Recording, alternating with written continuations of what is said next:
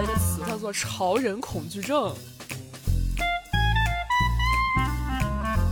休闲风，它也是一种风。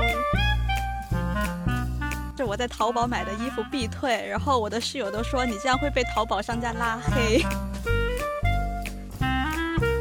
我可能有六条黑色西裤，它们分别是阔腿厚的、阔腿薄的、阔腿带中缝线的，然后直筒的，以及一个带腰封的。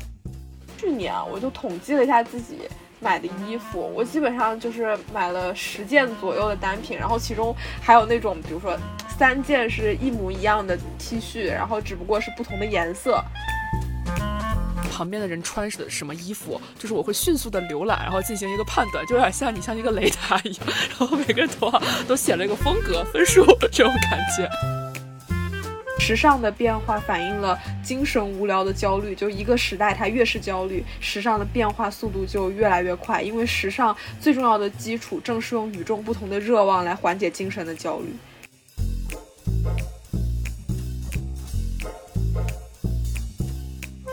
Hello，大家好，欢迎来到这一期的不方时间，我是主播屈女士，我是小陈，我是小李。这期呢，我们想聊一个关于穿搭的话题。嗯，就大家可能没有感觉到哈，但是我其实生活里是一个 特别特别在意穿搭的人，甚至有一些苛刻。而且呢，我不仅严以律己，我还严以律人，经常鞭策我的朋友们 注意穿搭，重视穿搭，好好穿搭。对，然后最近呢，我也是在进行一个嗯小实验，因为我在呃五月份回深圳之后，打开了我的衣柜，发现了惊喜的发现，我竟然有这么多的衣服。比如说呢，我可能有六条黑色西裤，它们分别是阔腿厚的、阔腿薄的、阔腿带中缝线的，然后直筒的，以及一个带腰封的。就是在整理了很多衣服之后，我就意识到，嗯，我的这个衣服数量，实在是有一些。就是不太健康，所以呢，我就决定说是要节省一些衣服。那至于导致我过去就是这么铺天盖地的买的主要原因，就是因为我在长期的寻找和探索个人的一些穿搭风格，但是后来发现的很多探索是徒劳的，然后其实也导致了很多无用的衣服。对，所以这一期呢，可能我们就是想聊一聊关于大家对于穿搭是否在意，然后喜欢什么样的穿搭风格。也会可能小吐槽一些大家，嗯，怎么说呢？就是一些不堪入目的穿搭造型，然后进行一些雷点分享，有些针对性。是，那要不然小李和小陈先来自述一下自己是不是一个在意穿搭的人，然后会怎么样的去在意？我一看见这个问题，我想，当然 no，我就是，首先是我不好意思说。就是从我就是整体的穿衣表现来说，我不像是一个在意穿搭的人。其次就是我其实也反省了，我说不在意穿搭呢，不是说那种心里不在意，对自己穿什么无所谓。啊，总结了一下根本原因，可能就是因为我懒。就是像刚刚曲女士说啊，她有六条黑色裤子，我就想。呃，裤子黑色的确实应该有一条，然后我就买了一条黑色裤子。呃，有一条黑色裤子了，够了，然后我就不会再想什么中缝不中缝、阔腿窄腿、什么带腰封不带腰封，就是这些对我来说都嗯太复杂了。我感觉我跟小陈刚好是两个类型，就是我感觉小陈其实平时穿的还比较讲究的人，就是会去买一些比较好看的，比较就是会去探索，就是买一些好看的裙子啊，然后去找一些那种衬衫，然后就是在希望形成一定系统性的风格，就是在一条这样的路上。但是小陈的答案竟然是不在意，然后我当时听的时候就很吃惊。对，我要补充一点啊，我说的是在意穿搭，而不是说穿搭的好。就是这这个意思是说我其实在意，但是没搭成功。就是可能承认自己失败是比承认自己懒就是更伤心的一件事情。我其实也觉得小陈挺在意的，而且我也没觉得你。失败就是，我觉得你已经长进飞快。对啊，现在我我每次见小陈都有一种眼前一亮的感觉，就每次见你们我都精心打扮。哦，是这样的吗？哦，那我们还是挺重要的。就是我的话，我给出的答案就是我就是肉眼可见，就可能屈女士和小陈知道，我可能平时穿的就其实挺随意的，就是也看不出任何穿搭的痕迹这个样子。但是我这道题的答案我写的是在意穿搭，就是 我我觉得，我觉得就是休闲风，它也是一种风，就是比如说我穿。冬天会穿卫衣加牛仔裤，然后夏天穿 T 恤加短裤，然后在讲究舒适的前提下，那其实也在发现一些美。就比如说一些印花上可以就是挑一些自己好看的图案，呃，就觉得好看的图案，嗯，然后可能在风格上的话，对我就是也形成了一定的风格，就是一种休闲的风格，所以我还是会觉得我是在意，就是我没有办法做到。就是随便穿什么就出门，就比如说有一些搭配，像什么凉鞋搭配丝袜，然后各种那种很土的那种格子衬衫，然后包括像那个。有之前我特别讨厌的一种鞋，就那种松糕鞋，那种我会对一些这种小的这种单品或什么的，还是会去在意的，就是不是说完全的放弃穿搭这一点。我是不是给出的这个回答过于自信？就是感觉 现在曲女士小陈都有点目瞪口呆。我觉得在我心里，你也是一个就是在意穿搭的人，就是尤其是让我印象深刻的是，你买衬衣会搭领带，然后你买衣服的时候特别喜欢买一些就是比较潮的。对我印象中，刚刚见小李的时候，就是他是那种有点温婉类型的，就是长长的卷发披肩，然后还会就是穿。各种各样的裙子，然后平常也是衬衣或者搭风衣，就是一些比较学生、比较青春、好看的样子。然后后来小李就是走上了那个酷盖路线，然后就我觉得这就是你的穿搭风格，而且就是践行的特别彻底。尤其是最近的这一套，就是 荧光粉和这个荧光绿的 搭配，特别酷，有点讽刺了哈。就是就我们的感知啊，肯定是能感觉到一个穿搭风格的巨变，就是从就是女生都比较爱打扮的那种感觉，然后然后包括也会穿一些衬衫搭毛衣啊，就是还是比较淑女温婉，然后风衣大衣的这个状态，可能持续了了到大二大三两三年时间，然后就突然变成了一个，我觉得她是经历了一个什么都不在意的状态，就是每天就是。比较随便，但是你你刚刚说的那个我认同，就是休闲风也是一种风格，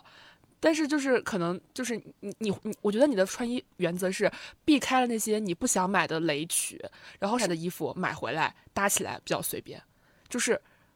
买的都是能搭的，然后那些特别讨厌的就根本就没有买，对，把雷区避开，在剩下的里买回来，但是在剩下的买回来的衣服里面搭配其实是比较随意的。就是可能 T 恤抓一个，裤子抓一个，然后反正都能穿呗，你就出门了，没有雷区就可以。但这个其实是有底线，就是是是是底线扯的比较平，对。但是但是可能近一两年，逐渐感觉小李在这个时尚单品的这个上面有了一些突破，就是走过了那个就是比较随便，然后只是有底线，然后现在是到进入了一个单点突破的阶段。典型的例子就是上一次我们见面，他穿了一双。绿色的，就是种不是那种墨绿哈，是草绿、翠绿那种，那种绿的鞋子，而且是全绿，然后包的大头，而且对，而且底儿还挺有点小厚的那种状况，特别的耀眼在人群当中。然后包括他之前还买过一件，嗯，黄色的风衣。啊，黄色的雨衣被他当风衣穿了，就是也是明黄亮黄。之前我们去呃法国那边玩，我就是找人，就是只用找那件风衣就知道我们的队伍就是大概在哪里，非常的非常的显眼。就他会有一些这样的小单品，包括今天这现在跟我们视频的小李穿的这身衣服也是，就是这种很夸张的一些我们很可能尝试起来会有些难度的这种单品，他是会去积攒的。对，这是我对小李的穿衣风格的阶段划分和总结。就是形成了一种断裂式的差异。然后小陈的话，其实我感觉小陈其实就是就是刚刚说的，就是他其实就是成长的非常的迅速，因为我现在还依稀记得他刚入学时候的样子，就是 往事不堪回首。就我还是要就是给大家一个比较清晰的认知，因为因为大家可能能听上去小陈讲话是一个非常非常温柔的女孩子。就她现在的穿衣风格其实也比较接近吧，我觉得也是比较偏淑女风的，就是穿衬衫会很多，然后尤其是经常还挺通勤的，然后再背一个那种小小的那种小托特或者小皮包，整体的感觉就是给我有一种，我觉得很知性。啊，对对对，就是轻熟路线这种感觉，对。但是刚入学的小陈他不是这个样子的，我就举三个例子吧。第一个例子是他曾经穿过绿棉袄加红围巾，然后被我们戏称为当代版《我的爸爸妈妈还是我的父亲母亲来这》里面章子怡的经典造型。父亲母亲。然后第二套呢是一个黑色枣红色的拼接大衣，然后它的核心这个 highlight 就是正当人群中最亮的奶奶。这都是一些呃比较牛的单品，还有一件是一个。粉色的棉袄，嫩粉色的毛衣，然后下面有一个白色的蕾丝边。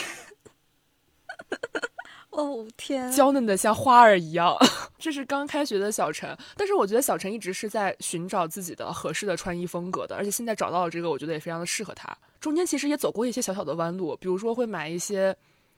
嗯，我觉得不那么合适的单品。我印象里是买过一个。福尔摩斯那种英伦风格的那种短的风衣，但是那个风衣后面是支棱起来的，就会显得整个人会有点宽广的那个样子。就是 我今天才知道那件单品不太成功，就是在前两年这还是我的得意之作。我也不是故意的，就是。我记得我们之前有有说过，就是你买回来的时候就有给你。我就是在我们宿舍有一个名号，就大概就是我在淘宝买的衣服必退，然后我的室友都说你这样会被淘宝商家拉黑，因为经常我就是会一次性买衣服，然后买好几件回来一试啊，这这也不合适，那也不合适，搭起来不好看，或者是尺寸不合适，然后就给退了。我觉得自己不太在意穿搭。一个是懒，一个是我发现我其实也不太会，真的是不会，而不是我就是不在意。就是有一次我在购物车放了好多衣服，然后我就拿给我的朋友看，因为我觉得每一件都好漂亮呀，让他帮我选一个。他看了就是，啊，这个的肩膀是掉的，你穿起来根本不行。然后这件衣服太肥大了，你穿进去就是一个桶。就是他一件一件一件的告诉我，就是你要看哪些地方，比如看肩线啊，看腰身，看长短，然后看一下它的那个整个的 size。我。我真的就是在那次之前，我不知道要看这些，我就是看模特穿起来真好看。对这个点，你是什么时候发现的？我记得我们之前很久之前就跟你讲过，就是我当时惊讶于你从来不看尺码表。你看曲女士在这里就像一个导师一般，就是在给你传授一些在网购衣服的一些小小心得，就大家可以知道曲女士是一个很会的人。你们对我的哪些穿搭感觉到非常的就是想吐槽一下？我觉得凭我们的实力是可以看出来，就是哪些是不行的，是吗？这还挺难想的。你一直很稳定啊，就是我觉得你在刚上大学的时候就已经是达到了，可能是我大学大大二大三的时候的穿搭的水平，就甚至比我那个时候要优越一些。就是因为我印象很清楚，就我们第一次见面的时候，你穿的是一个墨绿色的一个。背心式，然后有一个长，有点像长裙的那种衣服，就是看起来就很成熟，就是已经对民族风的。然后，尤其你会戴那种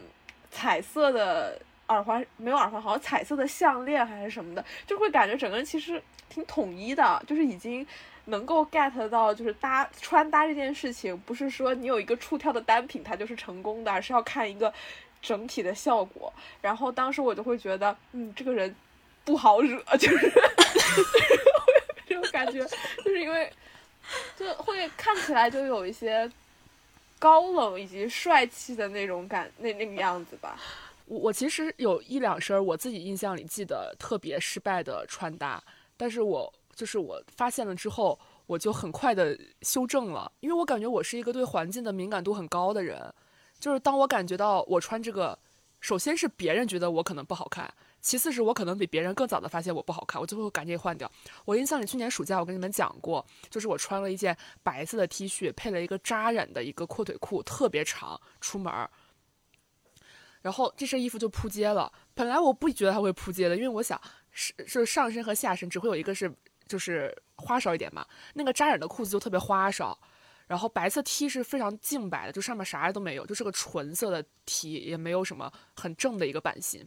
那扑街的原因就是因为这个裤子实在是太长太长太长了，所以我需要把它的腰这块再挽一下。然后那个白 T 是不收腰的，这个裤子也不是很收腰，导致我整个人穿上之后就是没有腰线，像个桶一样。但是我出门的时候很显然没有意识到这一点，因为当时那个屋子里面没有全身镜。然后我去吃完饭，我也不知道，然后我就去跟朋友去在商场里面逛街，突然经过了一面镜子我看到了那个镜子里面我的模样，然后我对我自己就完全不能接受，我觉得我简直好蠢。哦，好像不是商场，是坐地铁的时候，我在地铁里面看见了玻璃上的那个倒映上的自己，我就真的完全受不了，然后我就直接跑到了下车之后，下了地铁之后跑到了前门的 Zara 买了两件衣服，买了一个黑色的短 T，就是高腰 T，就是很百搭的高腰 T，但它收腰了，还买了一件黑色的一个背心，就是也是收腰了，然后是领口这块露肤度比较高，会比较显瘦，就是我就是已经。不能忍受到这种程度，就必须要马上去买一件，不然我觉得我穿件衣服，我就全身都很难受，我什么也干不了，我就是走在路上，我都觉得我我很我很蠢，就是有这种有这种行为。当时我记得我还去里面分享这件事情，然后大家都说我这个身材焦虑，还是这个穿衣焦虑，还是容貌焦虑来着，反正就是用非常学术批判的词汇对我的行为进行了评价，然后我也没有感到任何的慰藉，然后，哦，我感觉到了我是没有这种自我修养的人，然后我就会。避免看这种会反射出自己的样子的东西，就是我我也不会有这么大的反应，就是觉得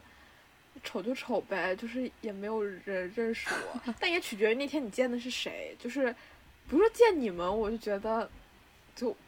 无所谓了，就是穿成什么样就什么样。即使你们两个在吐槽，就是说你这个穿的很不对劲呢，那我可能就想，嗯，那下次就不穿好了。那这一次就就暂时是这样，就可能不会有你这么强的这种自我自我管理意识。所以你们觉得你们的穿衣风格，就是或者说买衣服的习惯、买衣服的平台、买衣服的流程程序。产生过什么大的变化吗？在过去的这几年里面，这就是买衣服的平台。其实说实话，我没啥变化，就是一直都是忠实的橙色软件的用户。然后可能因为这几年就那个拼夕夕，它确实是挺火的，就是像已经渗透到就是像我妈她把橙色软件卸载的那种程度，然后就。但是我好像就丝毫不为所动，因为我就已经习惯了一种，就是在上面收藏了很多店，然后在那些店里面我可能会去选一些比较统风格比较统一的那种衣服吧。所以我是觉得这方面在平台上是变化不大的，然后变化最大的其实是在频率上，就是我可能以前会买的比较多，就是。多怎么定义这个多呢？就是可能每个月都会想去买个一两件，就是这种感觉。就是即便我没买，但是我也会就是在挑了以后放到购物车里面，会经常想着怎么搭一搭之类这样的事情。但是就从大概不知道是不是跟疫情时代有关系，或者是怎么样，就是从。基本上从二零二零年开始，然后尤其是去年，我就统计了一下自己买的衣服，我基本上就是买了十件左右的单品，然后其中还有那种，比如说三件是一模一样的 T 恤，然后只不过是不同的颜色。天天天呐，惊讶惊讶二连惊讶，对，就是这是这种程度，然后然后还有就是冬天。就是冬天，我就感觉自己缺一条黑色的牛仔裤，然后我买了一条黑色牛仔裤，就是大概是这种，就是我会有一个很明确的那种购买意向，就觉得我缺一个什么，然后我想去买，然后就不会去，比如说想着去把什么和什么搭一搭，然后要不要看看这家店，然后那个单品比较好看，然后买回来这样子，就可能这是一个频率上出现一个很大的变化。小陈呢，就是这么些年自己在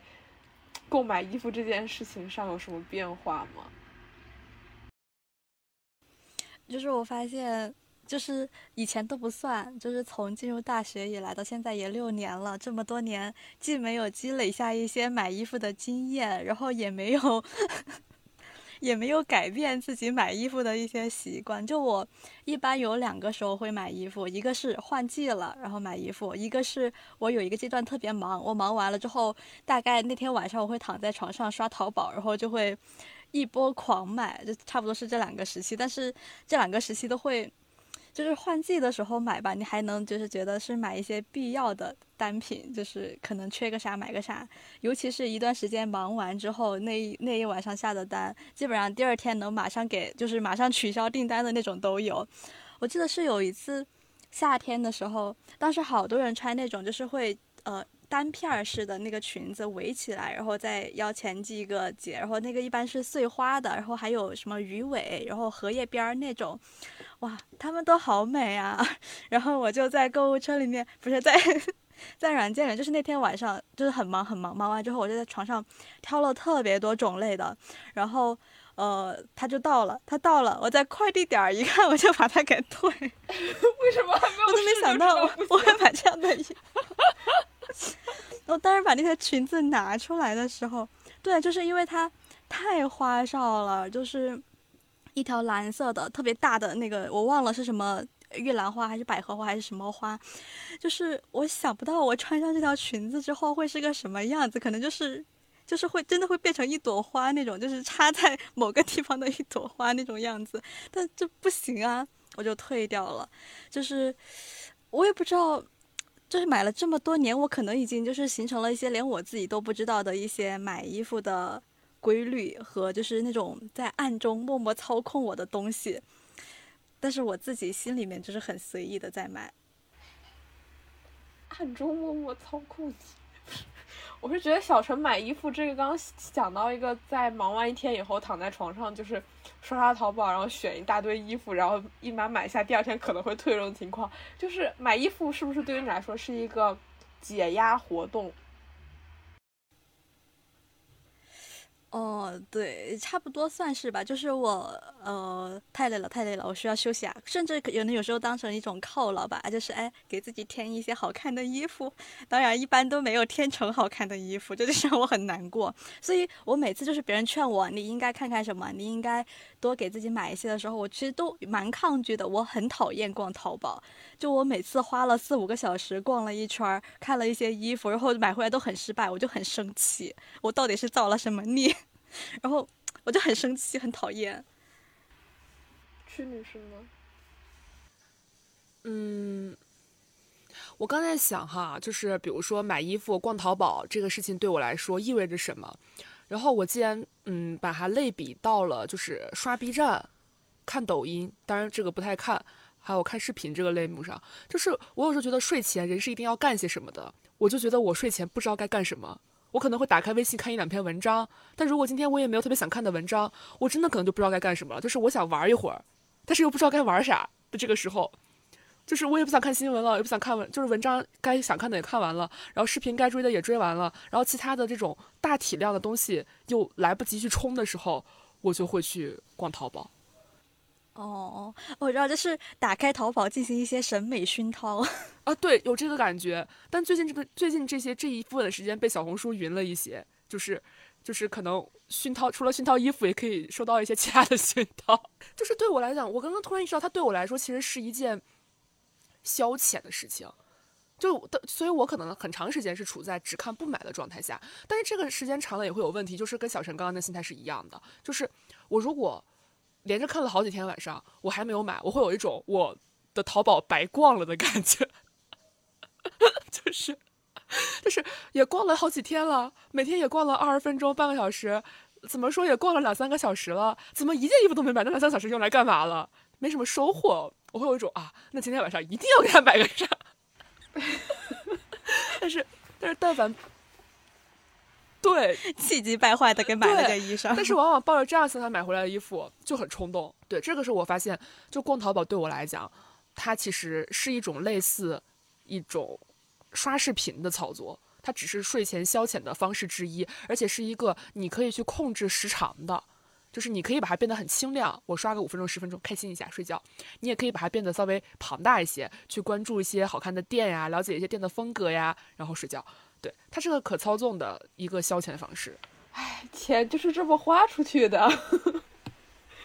就是这要说到另外就是我现在身上出现的明显的消费降级的征兆，就是我会在拼多多上去买基础款，去淘宝上买设计款，主要是因为我发现大家都是一个厂子生产的，就是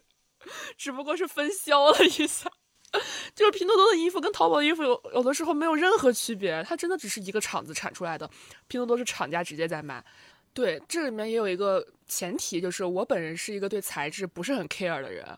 就是我会觉得衣服是一个消耗品，而不是一个耐用品，所以一件衣服，我对它的舒适度的要求，就我的容忍度是很比较高的，因为我就是我是愿意为了好看，牺牲一定的舒适度的。就曲女士会讲到，就是对于材质可能没有这么在意，就我觉得棉它可能穿上去确实会更舒服一点，可能就是我们的尺度上就。发生了不一样的变化，就是在我这边可能会更在意舒适，然后在你那边就会更在意它这个呃款式上一些设计上的东西。而我还发现一个细节，就是我们在聊的时候就很自然而然的就把买衣服分成了两种，一种是基础款和一种是所谓的设计款。就是就我我就会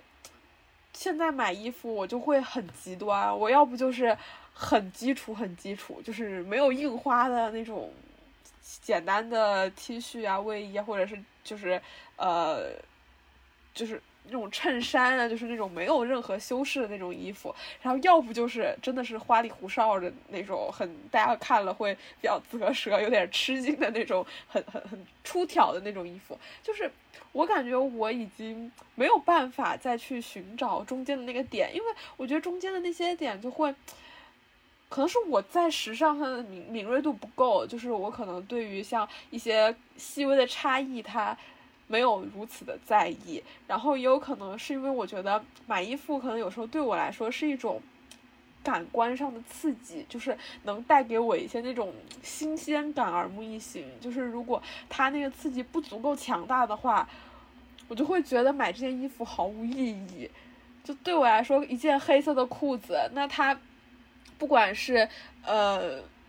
可可能就是太太就是那种就是收脚的和阔腿的这种肯定是有区别的，但是你说有没有那个什么中缝，然后它有没有那个皮带儿什么那那个是什么差异？对我来说，我是真的 get 不到这么细致的东西。就我就是图一个很很强烈的这种冲击的人，然后也可也也就构成了我现在买衣服的时候，对于款式就会去更追求一些。也不是设计款，就是太极端了。对，就是我会走到太极端的那个位置上去。对，所以你的两套穿衣风格其实是平行的，而且是不互相交融的。就是你极端的时候，你可能会就全身都很极端；然后你常你就是你常规的时候、日常的时候、基础的时候，你可能全身都很基础。就是你你有点像。他们是分分离的，但是我我我的这个习惯就是，我买基础的单品，其实是为了去搭一些可能花哨的，类似于外套或者设计感的，就是就是我的基础和和有设计感，但我没有很扎眼的衣服，就基础和有设计感，是为了把它们搭成一套的。原原则上成立的，因为你总会需要一些，比如说 T 恤啊这种内搭呀这种东西，去跟你花哨的外套相匹配。你总不能外套很花哨，内搭也很花哨，那你整个人不就像个调色调色盘一样，看上去都花眼睛，对吧？这肯定是不行的。所以我的这个导致了我的 SKU 数又增加了。为什么？这就意味着我的内搭外套和裤子都分别得有基础款和设计款，这样互相一乘，这不是整个种类的分布。就变多了嘛，因为我为了搭配不同的花哨的内花哨的内搭、花哨的外套和花哨的裤。哦，我还觉得就是对于买衣服能不能取悦自己这件事情上，我觉得买衣服能够取悦我的程度就比较低。就是如果我睡前去刷刷淘宝啊这样的话，我基本上我是感觉不到什么乐趣的。就是可能是在下愚钝哈，就是对于这方面就是。没有那种敏感度，然后就对于让自己变得更好看这件事情，当然是要维维持一定的水准，但是就越来越不愿意动脑去思考这样事情，就有一种这个事情它更多是一种我在社交属社会属性、社交场合需要去注意的一件事情。我说穿搭这件事情，但是如果我自己私下里的话，就会觉得。就怎么样都 OK 啊，就是有种这样的感觉。我其实是在不照镜子的时候，觉得自己怎么样都 OK。就是一旦有一个外在的东西提醒到你你是什么样的时候，我其实就算是自己一个人，我也会受不了。那这样的话，你们就是在外面会呃。默默打量旁边的人是什么样的穿着打扮，然后会 心里和自己暗暗比较有没有艳压群芳那样吗？或者是会不会比较在意别人今天呃有没有回头率高一点这样？倒没有这么重视，但是你刚刚说打量这个，我觉得是有的，就是就是我就是我我对于就是我感觉我对于服装的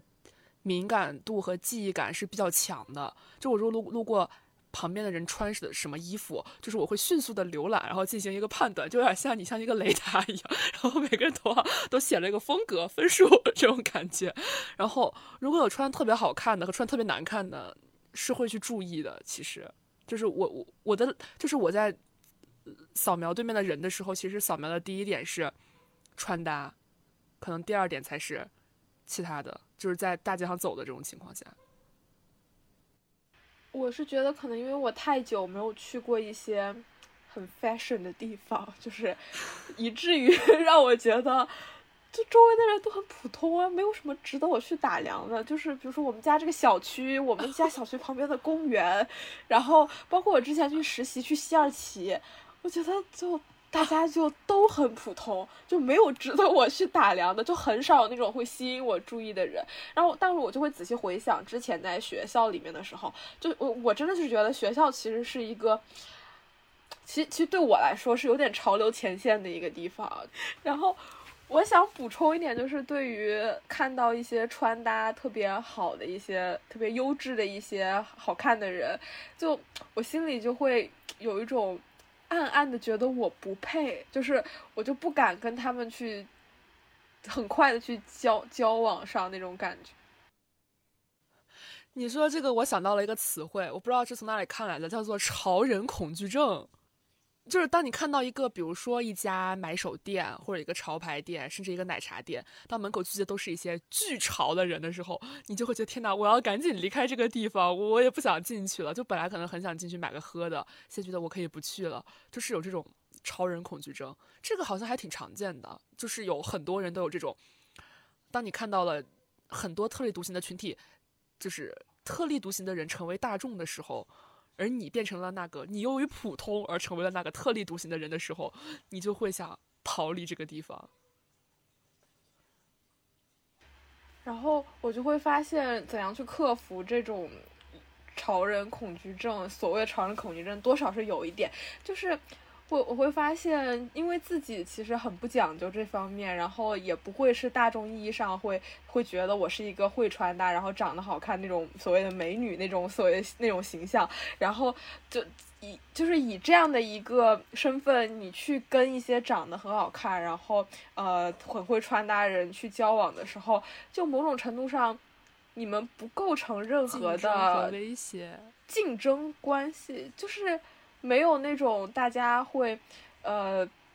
没有那种互相品头论足的那种感觉，你知道吗？就是我我这我不是在搞什么雌竞那种事情，就是真的是一个多少女生还是会暗暗觉得啊，她挺好看的，然后然后就会觉得嗯，她有个地方值得学习，就会多少都有点这种小心思。但是当你完全对自己这方面不是那么在意的时候，你遇见很在意的人的时候，相反，我觉得更容易成为好朋友，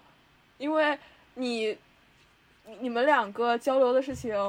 或许是与这个东西就又不相关了。然后或许是他在做一些时尚穿搭的时候，你也会去给出一些发自内心的赞扬，你也不会去真的是去挑剔他或者是怎么样。然后我我身边有一些很在意穿搭的女性的朋友，然后我觉得我每次跟他们说的时候，那种赞扬也是很真心的，然后也是会希望他们能够。支棱起来，自信起来，就真的已经很美了。就是没有必要，就是再去小心翼翼的去对待自己的一点点的那种瑕疵。我觉得我跟你选择的路线是接近的，但是我我不是说我不跟你比，而是我我而且我的那种想法是有就是出于一种盲目自信吧，就是我会觉得我是有自己的风格的，所以我不会在你的风格上和你比的这种感觉，就是就是我觉得你你你你在你那块穿的多好看，我也觉得你很好看啊，就是完全没有问题啊，就是你也很好看，但是我们是不一样的风格，所以没有什么可比性，就是这是我开解自己。潮人恐惧症的这种这个点，当然大多数情况下我也不是那个潮人。啊，我发现我的一个问题就是，我每次看到人家好看的时候，我不会想我们不是一个风格，而想哎这个好看我得试试。然后哎我还发现一件事情就是，呃我的朋友们还挺经常就是呃会发现我穿了新衣服，或者是会。告诉我说：“哎，你这一件衣服还挺好看的。但是，比如说像曲女士，我觉得她每一套穿搭都还挺不错的，都还挺好看。但是，就是我不知道她她身边的朋友怎么样，但是我感觉就是大家会很少看见她之后下意识去夸她，就觉得哎，你这一套今天很特别，很亮眼。然后后来我觉得是因为我平常都不太亮眼，所以一旦亮眼就很容易被亮到。这 可能只是那个局部。你好像长进了。”对，但还有另一个问题是，是因为我的风格过于稳定了，这个也是长期探索得出来的一个结果。就其实有时候是因为我有时候换了条裤子，你们可能感觉不出来。就是我刚刚描述的不同的西裤，你们可能就是发现不了他们黑色西裤之间 有着一些微妙的差异，在搭配的时候呢，有一些不同的需求，就是你们可能都没有不会意识到这点，就是我自己可能会知道，但是我身边人肯定不会，就肯定不会注意你这么细，对，就除非我穿的特别的不一样，但大多数时候其实我的穿衣风格已经很稳定了，就我现在的风格应该算是，呃，比较小酷一点的通勤风。但这是我，就是我曾经探索过三个风格，然后都失败了。我不知道你们有没有意识到，但是我是曾经探索过。第一个就是那种比较街头的风格，就是很像那个 rapper 那种感觉的，就是穿一些那种衣服的特点就是宽大印花 T，把屁股能盖住，然后穿戴个棒球帽那种感觉的。我买过几件那样的衣服，但是都很失败，因为这样的衣服呢，领口小显胸大，在背后看就是整个人就是又高又壮，而且。棒球帽我脑袋比较尖，也戴戴不了，戴上去就显头很长。就这个这个衣服的核心精髓我是抓不到的，所以买来之后我可能穿一两次，我觉得很难看，我再也不会穿了。然后这个风格就宣告失败。这种宽宽大大的风格在我身上是没有办法实现的。然后第二个探索过的风格就是仙一点的风格，但是仙一点的风格它主要不行的问题是材质的问题，就是你这个裙子啊，或者是你这种裤子的材质一定要特别的飘，它的量感会非常的弱。但你这就意味着不遮肉，就是你怎么穿它都随你的身形走，所以就很容易。就是暴露出你身材上的缺陷，尤其是对于微胖界人士非常的不友好。所以仙这个风格我也买过两条裙子，但是都很失败。所以我可能就是穿一次，我就意识到它很失败，我就不会再穿了。然后还有一种风格是我探索的最久、摔的最惨的一种风格，就是性冷淡风，就是就是那种嗯，怎么说呢，就是。它也是，其他跟通勤的之间的风格，我觉得非常接近，因为它的色系是很接近的，它的单品也很接近。唯一的差异叫做它是完全没有版型的，就是可能不卡肩也不收腰。这个时候就是如果是个特别瘦的人穿上的话，就在里面晃晃荡荡的，就感觉很慵懒。但是如果是一个没有那么瘦的人穿上，就会显得很邋遢或者没精神。就这个风格，我也是，就是就是买过一些类似的单品，就是觉得啊，那个就是高个子的人穿上感觉很好看。但有一次我记得特别清楚，我穿这个衣服去去实习，然后呢，我们组里的那个呃一个姐姐就说，就是我以为那个白衬衫是那种很慵懒又有设计感，那她说我穿那个很像厨师，然后那件衣服就被我打进了冷宫。就是后来我发现，性冷淡这个风格的衣服，除非你。你是瘦成了纸片人，不然真的不是不要轻易尝试。他会把你穿的四不像，就既不通勤又不慵懒，然后还会爆，就是还会让你就是整个身体就是显胖。对，所以我我我后来就是会形成现在的风格，也是因为我觉得我在嗯穿穿搭这件事情上最重最追求的点叫做显瘦的好看，就是显瘦是我其实非常重要的一个要素。这个东西是绝对大于风格的多变，或者是炸眼，或者是这种。潮流就是这个点是永远大于所有的点的，所以我就不再去探索我的边界了。就有一种别人总是能够一语道破天机的感觉，就是有时候你会自我感觉良好，但是别人会跟你说你像一个厨师，你穿起来比较宽广，我觉得也是挺挺残酷的。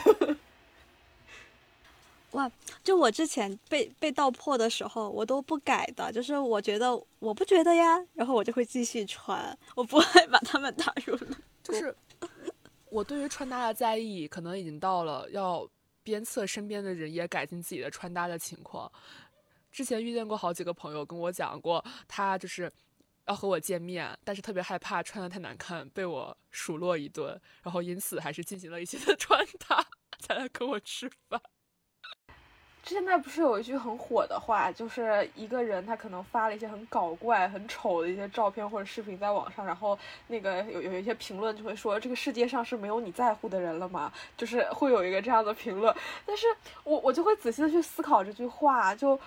我觉得这句话其实可以有可可以，就是他发出这样丑的照片，就意味着他知道他在乎的人其实并不在乎。那其实有两种可能，第一种就是呃。他在乎的人，无论他什么样，他都很喜欢，都无所谓，都能接受。然后另一种就是他在乎的人看了你，就是都没有感觉，那就是不是可以想一下，是放弃一下，就是这个你在乎的人，就是并不需要为一个对你都没有任何感觉的人，就是付出太多的情绪上的一些压力或者怎么样。所以可能你那个同学就是。你你还没有给到你那个同学足够的安全感，就是你 你没有让他感觉到你你你在你在乎他，但是你他他什么样你都可以接受，内心不够强大，就是我也是一直被鞭策的那种，但是我就很强大，坚持我的风格。不不不，我我我们关系。我们关系特别好，但是我我不是不能接受。当然，你要是他穿的很差劲，我也肯定可以接受啊。只是我会，就是榨汁你，就是我会做言语上对你进行一番榨汁。所以他为了避免这个环节的发生，他就会提前在意穿搭。但是我不得不说，在我的这个鞭策之下，我身边的很多人的穿搭那个层次唰唰唰的往上涨，就是大家都对这个事情看的。越来越就是会越来越去潜心研究，然后就在里面总结一些经验教训，然后避开一些自己穿不了雷区，然后把自己穿的更加的符合自己的心意，也符合好看的标准。然后其实我我是觉得，就是现在应该已经过了重视穿搭就是很肤浅的这个时代了吧？就是我先首先我们要站在这个基础上来进行这个表达哈，我认为这可能是一个共识。然后其次就是我其实是会觉得穿的好看让人更自信，就很简单。就是更开心和更自信。对我后来进行了一些妥协，就是，呃，我在尝试的过程中，就是其实会有朋友告诉我说，呃，你身材是比较呃。稍微偏小一点的这种类型，你可能穿一个高腰的或者小巧一点的衣服，然后裤子呢就是稍微长一点，或者是说你穿裙子的时候刚刚过膝，不要太长，就是可能会有一些模板，其实就是适合，就是呃，比如说呃小个子进，就差不多是这种类型的。我之前就心里面蛮不在乎，我觉得我要自己探索，然后后来是会觉得说，真的可能这样搭起来还蛮顺眼的，蛮好看的，然后自己也会开心。一点就是不要再乱七八糟的，就是一通虎试，然后试完之后又自己难过了。我会后来就妥协，就是我大概知道这样穿能好看，我就这样买。虽然有时候就是我觉得就是也一般吧，但是我会这样穿，就是一进行一些妥协，让自己稍微轻松一点，不要在买衣服事情上这么纠结。对，这个也是我感觉就是我买衣服习惯发生变化的一个点，就是。可能会去找一些跟我自己身形相仿的 UP 主或者小红书博主，就类似于你刚刚说的，呃，就是去找合适的，就是不要拒绝一些真的可能是惊艳的东西。如果大家怀着一样的目的。就是我觉得这个其实很节约时间，也节约成本，也可以少花很多冤枉钱。很多你不敢尝试的款，他们也就会帮你尝试，然后告诉你这样的人穿这样的衣服其实很难看。然后那你就不要再去往火坑里 跳了，不要飞蛾扑火。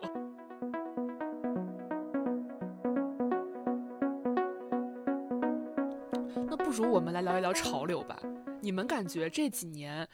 有什么特别火的元素？或者是风格，或者是大家很喜欢的穿搭的一些方式，在过去的可能四五年这个时间段里面，我先来，我要说克莱因蓝，就是这个蓝，就是让我觉得火的有些离谱。就是我会觉得乍一看这克莱因蓝是很好看的，但是看多以后就会发现，它其实就是泯然众人矣。以后你就觉得这个潮流，它就就不是一个彰显个性的一个举一个一个行动，而是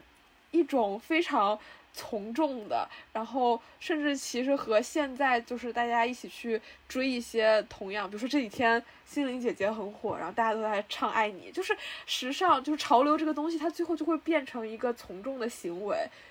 那这个可能也不仅是克莱因蓝啊，这个是所有的潮流都会走向的结局，可以说是。你说这个让我想起了就是穿 Prada 的女魔头里面那段话，当。主角安迪第一次去天桥那个杂志上班的时候，他的上司也就是这个女魔头，她叫 Miranda，就是在他们在品鉴两条长得非常相近的皮带。好像是天蓝色，然后呢，当时安迪在旁边看，他们在那争论两个皮带哪个好哪个不好，安迪在旁边就笑了一声，然后米兰娜就质问他说：“你为什么要笑？你觉得这个行为很无聊吗？你以为是你选中了天蓝色这个颜色，但其实是我们选中，谁先做了第一款衣服，在哪个秀上走了，然后呢，这个颜色又被谁用来做了什么样的发挥，什么样的一些改进，然后才把它推进了什么样的这个衣服的领域，然后他再从大牌先火遍大牌，火遍 T 台，这些元素才被快时尚公司搞。来用来做这些流水线上的这些单品，最后才被你买到，成为了你身上的这件衣服。但是你却认为这个过程很可笑，就他就我觉得他就很就是说明了这个流行的过程吧。就是我们现在生活里面的很多很多东西，其实如果要去溯源的话，它都是来自于时尚圈、艺术圈的一些可能是创新之作，可能是一些新的一些呃小设计。但是当它传到我们这个终端的时候，几乎已经失去了。嗯，我们不知道创作人是谁，我们也不知道最开始的元素的执行是什么样的，也不知道那个品牌是什么，只是到了我们这里。尤其是我最近发现，尤其是我最近就是有逛一些奢侈品的包呀啥的，奢侈品的一些牌子的东西，我就突然发现很多我以为就是它只是一个普通的流行的元素的东西，其实在都是从那那方面流传过来的。这两年比较流行的一个风格，我觉得。就是特别典型的就是 B M，而这个风格进行延伸就会有一个纯欲风，但就是在 B M 的基础上，可能添加了一些比较仙的东西。我还想到了几个这两年特别典型的，还有学院风的百褶裙，就是以前是就是 J K 嘛，J K 的普遍化。小方领哦，对，小方领就是泡泡袖搭小方领，就是一个非常典型的很田园的，然后。就带着点淑女的，有点法式的那种搭配。对，还有什么法式茶歇裙？对，这些名字我也，我也不知道是怎么起出来的，就是一些类，就是用一些场景来为它命名嘛。我我我是觉得这些衣服它就会很挑身材，它这种流行，它其实也代表一种审美的趋势，就。其其实总结这种潮流，对于我只说对于我来说，我就会觉得，它有一种就是一开始我看了我也很喜欢，然后最后看多了看吐了；还有一种就是一开始不喜欢，但是看多了就觉得，哎也还行，就是觉得可以接受了。我不知道你们会不会有这种感觉？就比如说老爹鞋，我一开始就觉得很丑，就是那不是我们在小学阶段或初中阶段的时候就很讨厌的那种。就是那种运动鞋的那种款式吗？就是大家都在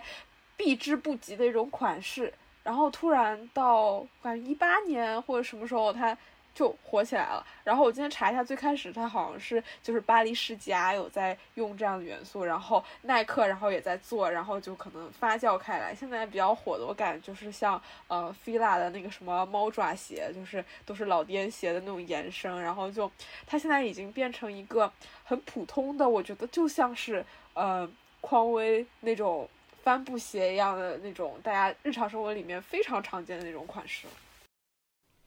是是的，是的，而且甚至有时候很多流行，我觉得是互互相匹配的。就比如说老爹鞋，我觉得跟阔腿裤就是关系紧密。呃，就是西梅尔，就是德国的一个社会学家，他在讲哲，就是在讲时尚这件事情的时候，他其实非常早，然后就是其实是上个世纪初的时候，他有就在说过，就时尚的特殊之处就在于，它在使社会服从成为可能的同时，也成了一种个体分化的方式。我觉得他总结的就已经。非常非常的精辟了，就是一种，呃，你希望体现你的个性，但是当所有的人都以同样的方式去展现一种个性的时候，你就会变得泯然众人矣。就就我觉得时尚就是一个很神奇的，然后就会变，然后刚提及刚提到的那种所谓的。一种复古的潮流，就是当我们初中小学时候有些比较嫌弃的款式，现在又翻红了。但其实第一个就是又把它穿回来的人，现在也很难得去考证谁是第一个。但是最开始的时候，他其实某种程度也是在去呃。追求一种很展现个性的，就是要去追溯到原来的一个年代，或许是他在想，是不是某些原来的那些时代的精神是值得去关注、去注意的，然后他开始穿这样的鞋，就是有可能这个行为也是通过一些大牌的那种时装品牌去达成的，但最后慢慢再推及到普通人，然后他又成为了另一种社会服从。对，很多的品类甚至都是这样诞生的，比如说牛仔裤。它最开始是为了淘金热，就是是因为淘金就是这个它需要一个就是非常抗耐、抗磨，然后耐滑，然后它是淘金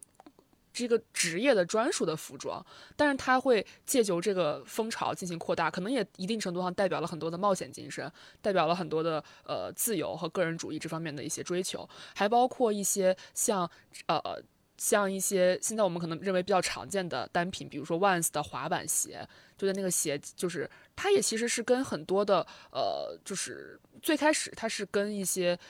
核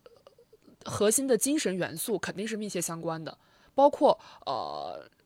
包括烟管裤，或者包括小黑裙，那也这也是香奈儿最开始就是才打破了过去那种女生特别繁重的特别。特别那种华丽的、特别复杂的那种状态，然后开辟开辟的这种简约的裙装以及简约的裤装，对吧？而且合理的剪裁来凸显女性的身材的这个美，而不是通过特别繁密的那种衣服来堆砌在女生身上。这些衣服的很多的款式的开辟之初，它都是跟精神很多理念和元素密切相关的。当时，当然，当它推而广之的时候，它就。它已经不会被认为，现在肯定没有人认为穿牛仔裤是一种潮流，它就是一个日常的单品，所以这也是潮流的宿命吧。它肯定是会走向大众，然后，但这也可以说是潮流的巅峰，就是它如果不走向大众的话，它很难长时间的保存下来，那就是一阵阵的风，像小李说的，克莱因蓝。像这种类型的元素，这种层面的一些创新，它肯定是这一阵火，这一阵就过去，它很难说是留存到我们的整个服装体系或者是系统里面进行长久的有这么一个位置。其实我还想分享一个，就是也是看西麦尔他在论述时尚的一个。看法，我觉得有一定的道理，就是尤其是针对现在，比如说快时尚一年会推出好多好多季，然后让大家去购买，然后甚至是某每一阵就是不隔一段时间就会出现。一种潮流，就比如说，我觉得现在很火的就是那种 Y two K，就是有点辣妹风。然后我也不知道这种东西能够持续多久，但它就是写的是，就时代时尚的变化反映了精神无聊的焦虑。就一个时代，它越是焦虑，时尚的变化速度就越来越快。因为时尚最重要的基础正是用与众不同的热望来缓解精神的焦虑。就我觉得他讲的是有一定的道理，就是嗯，某些时候我们。需要这种外在的这种消费的这种刺激，然后来去嗯推动我们达到一个精神上满足的一个状态。但是我觉得他说的也否认了，就是你我们刚刚提到的，你去做一些穿搭，你去做时尚，你让自己变得更好看了，的确是更快乐了呀，这也没有什么不对。就是我还想问一个问题，是关于你们觉得你们穿衣自由吗？这也是这些年里面有点大火的一个话题，因为很多的呃公众视野下的一些女明星啊或者女艺人啊，曾经可能会因为穿搭的一些问题，比如说嗯穿吊带啊，或者是过于露肤度过高啊，或者是过于暴露啊什么的，引起过大家的一些评论。然后其实整个舆论的风向也是说啊，女生应该有自己的穿衣自由，就是呃，不要去在意他人的看法。那你们觉得你们是享受了这种穿衣自由吗？或者穿衣自由它的限度到底在哪里？我觉得我是不太去追求那种穿衣自由的人，但同时其实我自己对自己的要求，其实让我就享受不了那种。自由就是，呃，我我有时候会想着自己穿一个就是紧身的和短小一点的内搭，然后外面套一个轻薄一点的外搭，这样子出去。但是我也只能就是自己，我是虽然买了这样的衣服，但最后我会出门前把我的外搭扣起来，然后插进裤子里，内搭完全看不见这个样子。就是我自己可能会就对自己有这样子的呃一些，这什么要求嘛？就是我觉得我这样出不了门，这可能。嗯，就是，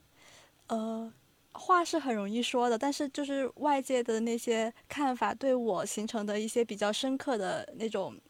我自对自己已经形成了一些根深蒂固的影响，它甚至就变成了我的一种想法，所以我只会在看见有人，呃，那样穿的时候，觉得啊，他们穿起来很好看，而且觉得就是，呃，他们很勇敢，但是我自己其实不会那样穿。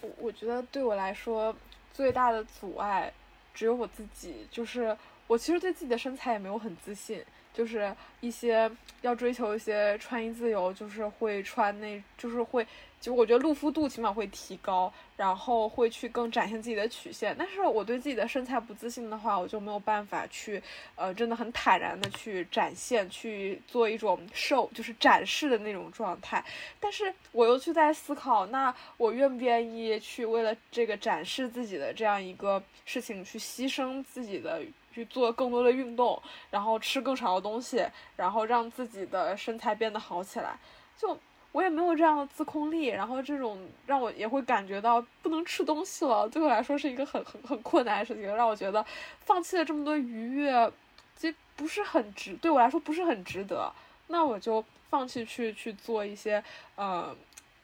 做这种让所谓就是穿衣自由这个方向。但是还有另一种，就是在这个露肤度以及性感程度的这种呃穿衣自由以外的，就是。我对于穿一些大家可能看起来会是一些在土和潮边界游移的这种衣服，我其实不会很在意别人看法，我只想做的就是得体，就是合，就是适合的场合穿适合的衣服就行。就是我其实也没有很在意，我出去。逛个商场，然后我跟朋友出去玩，然后我穿一个很离谱的衣服，然后别人是怎么看我的？我不在意这个，我只是在意在整个环境里会不会显得格格不入。就比如说我去呃在学校里面上课开组会，就是我总不可能穿的很奇怪就过去。对，我觉得这个问题在我这里，它其实是有一个边界的，就是到底什么样的衣服，嗯。可以出门，什么样衣服不能出门？它的边界在哪里？然后我觉得这个边界是在于是不是，呃，两个点，就是啊，舒适这个点。我刚刚想说舒适且好看，但是其实舒适对我来讲，就是没有那么关键，可能就是是不是好看这这一个点上。就是我想到了一个场景是这样的，就其实我我我有时候会穿一个阔腿裤，上面可能会穿一个呃有点小性感的那种背心，就是可能有点小 V 领，然后也比较短啊，然后可能也比较紧啊，然后这种是相对来说比较显示身体曲线的。但是这样的衣服其实对我来说是很舒适的，而且它也没有暴露我身材上的短板，其实是张扬了我的，发挥了我的长板。但是我可能还是会因为这个衣服，我觉得穿到。教学楼里去或者在校园里面穿不合适，我是不太会在学校里面穿的。但是我可能去外面玩的时候会穿一下，这是一种情景。然后另外一种情景可能是那种特别卡带山峰的那种裙子，就是特别紧，然后前凸后翘那种。那种裙子我买回来，我也买过一条，然后我试过一条，我发现就是我没有办法面对我肚子上的一些赘肉，镜子中的我的那个时候，所以我会觉得这衣服我穿出去，我我觉得自己不好看，就是我不觉得我那样是好看的，它没有在我认为好看的范畴里，就这样衣服穿不出门。我我我我我我其实也不会觉得是穿衣自由限制了我，因为是我觉得，嗯，它本来就不满足我对美的需求。但是前者，我有时候会觉得是一些穿衣自由对我的限制。就其实那样的我，我觉得是好看的。就是这可能是小李刚刚说的场合问题，可能是我觉得这个衣服去这样的一些场合它不符合，但是这个不符合它其实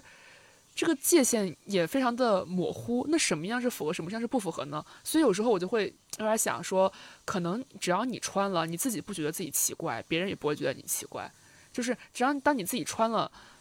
你自己都觉得你很奇怪的时候，你就会觉得别人大家都还觉得你奇怪，那你就对自己的否定感会更强。所以我现在的计划是，就是小范围的尝试一些以前我认为很舒适也很好看的，但是却不敢在一些场合穿的衣服，去穿进那些场合，然后去感知，其实大家对这件事情是不是本来就没有那么在意。哦就就我是觉得我的审美来说，我还挺受就是现在社会文化的影响，就是我从小积累下来，我还是会觉得，呃，瘦的就是显瘦或者怎么样是很是会更好看的，然后我。但是我现在又觉得，是不是在很多很多地方又在强调说，你不管怎么样的，你都是很好看的。但是事实就是，我就是觉得那个赘肉不好看，但是我又没有那个自控力、那个能力去把它减掉。那那我我就觉得，我我也可以接受一个。有点摆烂的自己，就是那有点小肚子，那就有了嘛。那咱就想点办法，让就是把它遮一遮，然后变成一个自己还能接受的样子。就是有时候那种，其实大家都有小肚子的话，其实也也或许也是蛮性感的。就就有时候会给自己这样的一种，就是接受自己不那么好的一一个状态。对，但是我我不喜欢这种状态，这个说法就是我我你不能逼我，或者你不能让我去接受赘肉是性感或赘肉是好看，我只能接受的是，衣服穿在赘肉外面是好看。这个是可以的，就是有赘肉并不可耻，然后他穿上衣服之后是好看的，没有问题。但是如果像就是很多那种广告宣传的，让我一定要接受自己的赘肉是好看的，那我觉得你是在颠倒我的这个整个审美观，就是这个审美观是有底线，那我就是认为赘肉不好看。比较同意这一点。那这一期我们大概就聊到这里。但是对于穿搭这个话题，其实有也许哈，这个播客这个形式没有办法表达的那么淋漓尽致。如果大家就是之后也想跟我们交流什么关于穿搭的话题，或者想看大家穿搭的丑照，也可以来，就是聊一聊天。啊，你在暗示我贴图吗？